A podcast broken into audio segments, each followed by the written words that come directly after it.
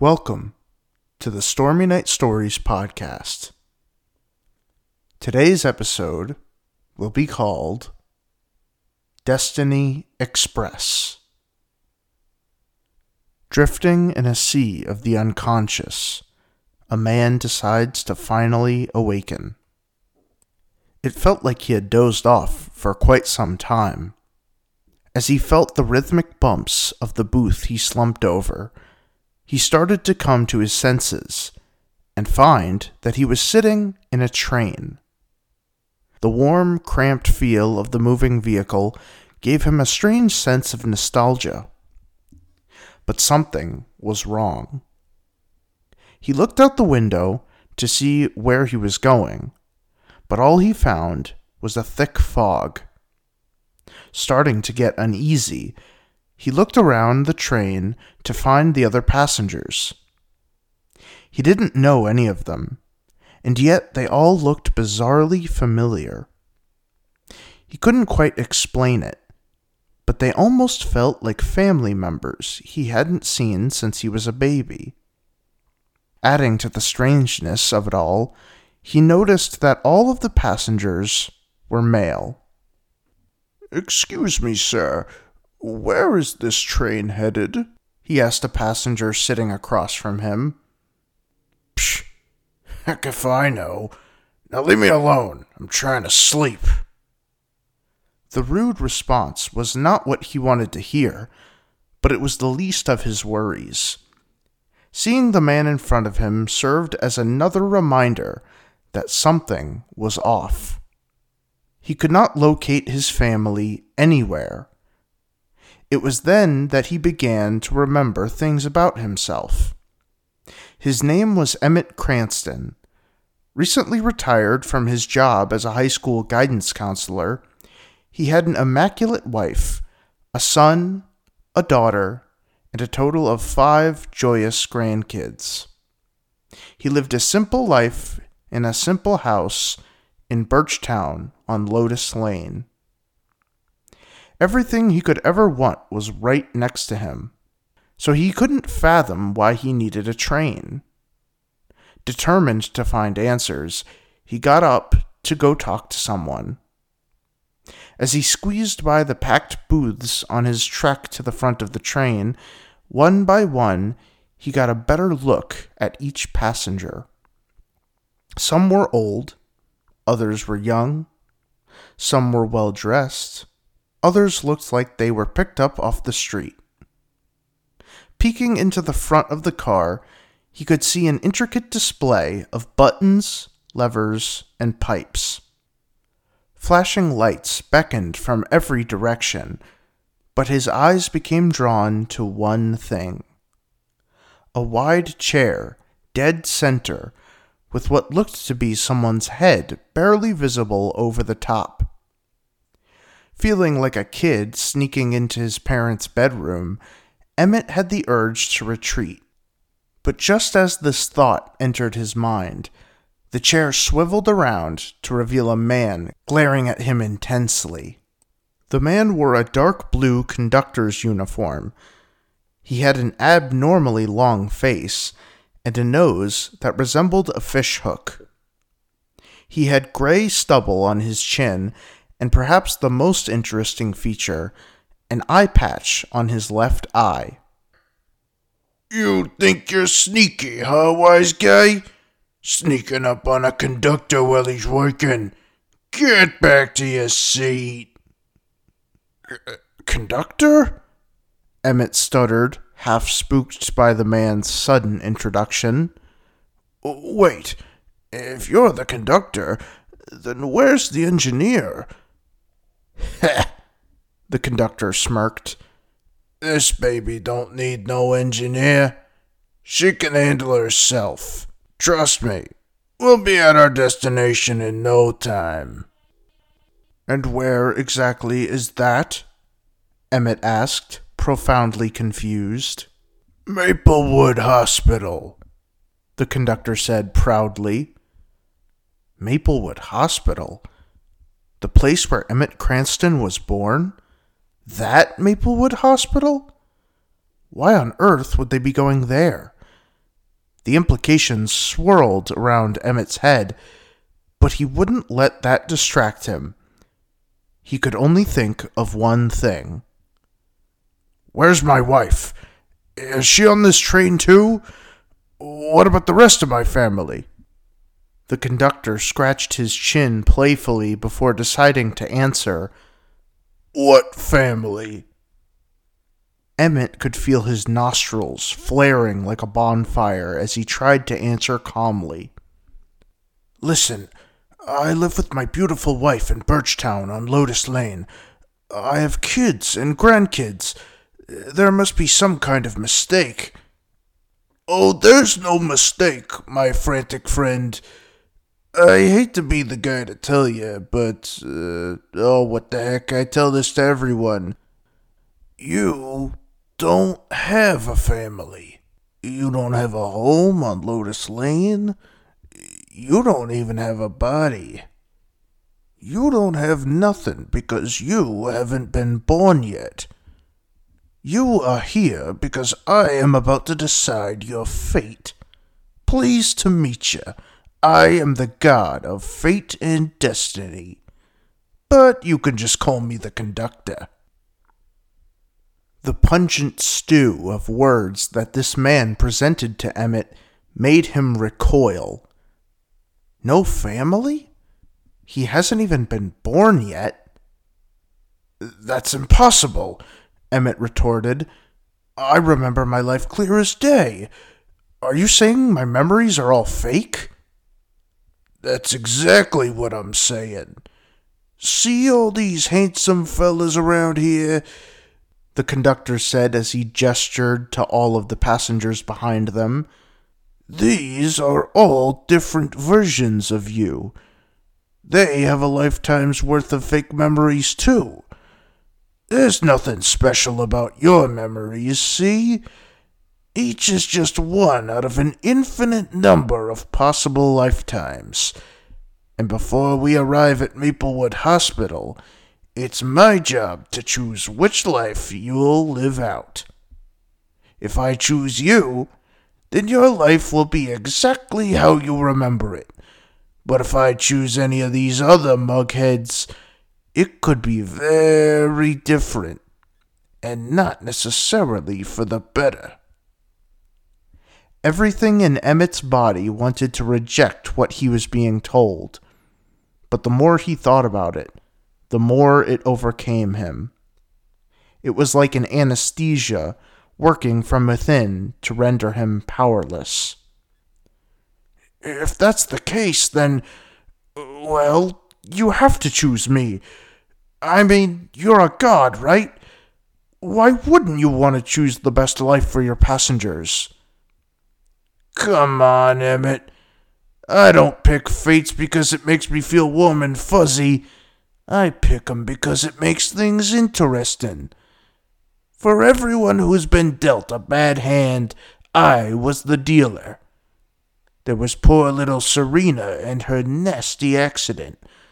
Oh, who could forget Flint, treasure hunter extraordinaire? At least he lived long. His brother wasn't so lucky. The anesthesia of reality had taken its course, and Emmett was reduced to a slumped silence. He wanted to curl up in one of the train's leather booths and wait for his life to start, praying that it would be a good one. But something about that didn't seem right. Even though his life was in the hands of that rugged conductor, he still felt like something had to be done. He shimmied back to the booth he woke up in and faced the passenger from before. The man was lying down with his face plastered to the seat. He wore a cheap coat with more holes in it than a cheese factory, and it looked like he had never seen shaving cream before in his life. Could this really be another version of Emmett? Hey, please wake up. I need to talk to you. Emmett said, shaking the man's shoulders. Huh? What do you want? The man slurred as he lifted his head from a pool of his own saliva. I just need to ask you a few questions. What's your name? And where did you go to school? Ugh. Emmett Cranston. I went to Maplewood High. So, you never left for Birchtown? Uh, where did you go to college? you really think I can afford college? I can't even afford a TV. But don't you want to go to Birchtown University and meet your future wife? Don't you want to mind your own business? Sheesh.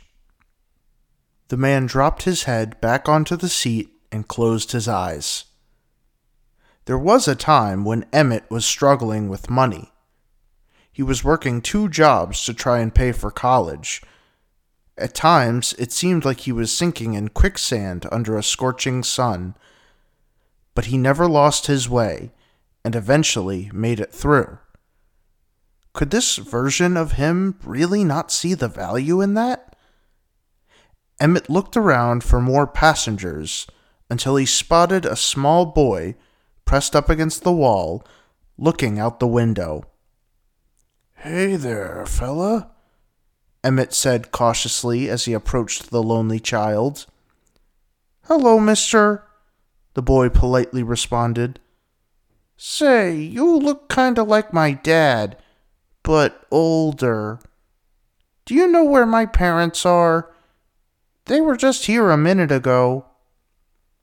Emmett paused, thinking carefully about how to respond.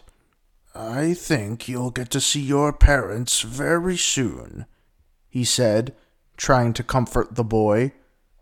Though surprisingly, he didn't seem like he needed any comforting. That's good. I can't wait to go home to Maplewood. I had a great time with my grandparents in Birchtown but I want to go home now. Emmett felt his heart attempt to break out of his chest because he knew exactly what the boy meant. He originally left Maplewood to go on vacation in Birchtown, where his grandparents lived. On his last day, he fought with his parents because he didn't want to go home. His parents decided that they would take the train home that day and his grandparents would take him home the next week. Hours later, they saw on the news that that very train had derailed, and he never saw his parents again. From then on, he lived with his grandparents and never left Birchtown since. At that moment, he remembered the conductor's words that all of these versions of him had their own memories, depending on how their lives would play out. If the last thing this boy remembered was sitting in a train with his parents, then. Hey, mister, is something wrong? The boy interrupted, poking Emmett on the arm. Oh, uh, no, I'm fine. Listen, I have to go. Emmett said, placing a hand on his shoulder. But before I do, you have to promise me one thing. Please, tell your parents you love them. Every chance you get. The boy nodded with a proud ignorance that Emmett envied. And once they parted ways, he decided that he wanted to talk to one more passenger. Scanning the old rickety train, no one seemed particularly noteworthy. But then again, he was probably the least noteworthy of them all. That's when it hit him. A man sitting towards the back of the train who looked exactly like him. He had the same bald head, the same bushy eyebrows. In fact, the only thing that was different was the color of his shirt. Emmett was wearing a pastel purple button down. The other Emmett was wearing a mint green button down. It almost seemed like a comedy sketch for both of them to sit next to each other, but that's exactly what happened. Hey, is the seat taken? Emmett asked, already squatting down. Go ahead, the man responded. They sat there for a while, looking around the train, only occasionally glancing at each other. There were a million different questions that Emmett could ask, but overcome with exhaustion, all he could come up with was, So, what brings you here? Who, me? The man in green gave a shrug. The last thing I remember is being alone in my house. Do you live in Birchtown by chance? Why, yes, the man said, surprised but cautious. I moved there to live with my grandparents when I was very young, although that wasn't how it was supposed to be. They passed away eventually, and I've lived there alone ever since. Alone? Don't you have a wife and kids? He shrugged again in disappointment. No, it's just me. I had one love in college. Her name was Barbara. But I never had the courage to ask her out. I haven't met anyone since who made me feel the same way as her. It was the biggest regret of my life. This was the story that hit closest to home for Emmett. Barbara was his wife. The only difference between these two Emmetts was a simple chance that one of them didn't want to take. It wasn't the saddest story on the train, and yet the Emmett in green still had a sorrowful pain in his eyes, a pain as valid as any other. In fact, they all had pain, but Emmett never wanted to dwell on his own, because he knew there was so much more to life. Looking once again toward the front of the car, he recited in his mind what he wanted to say to the conductor. Would he stick it to him with an inspirational speech? Would he get on his knees and beg for a decent life? What do you say to someone who can decide your fate? He recalled his supposed time as a guidance counselor. He always told his kids that if they were dealt a bad hand, they should change the rules of the game. Was that a lie? No, he didn't believe so. These memories, fake or not, belonged to him for a reason. He wasn't about to betray his values, even if they weren't technically his yet. The conductor, swiveling back and forth in his chair, examined all of his passengers judgingly. They were almost at their destination, and so began his favorite part. Should he pick the ugliest one? Should he close his eyes and pick one at random? Or should he. Mr. Conductor! Emmett called out, interrupting him from his daydream. Ugh, Mr. Cranston, it's very rude to interrupt me while I'm doing my job. I know, I'm sorry. I just need to tell you one last thing before you make your decision. I've talked to a few of these passengers, and I've learned a lot about myself in the process. I learned that none of our lives are perfect. We all have things that we can't control and some of these things may lead to tragedy. But that doesn't mean we shouldn't try. I want you to know that whatever cards you give me, I'm going to make the most of them. The conductor leaned back with a smirk, the kind where you couldn't tell if he was genuinely impressed or just mocking you. You want to know something, Emmett? You are one of those rare cases where someone has actually come up to talk to me. You wouldn't believe how many trains I've filled with people just lounging around. Emmett leaned forward and swallowed nervously. What happened to those rare few? What became of their lives? let's just say I think you're gonna do just fine. Sit back and relax. Next stop, Maplewood Hospital. Thank you for listening to the Stormy Night Stories podcast. If you like what you heard, please consider checking the links down below.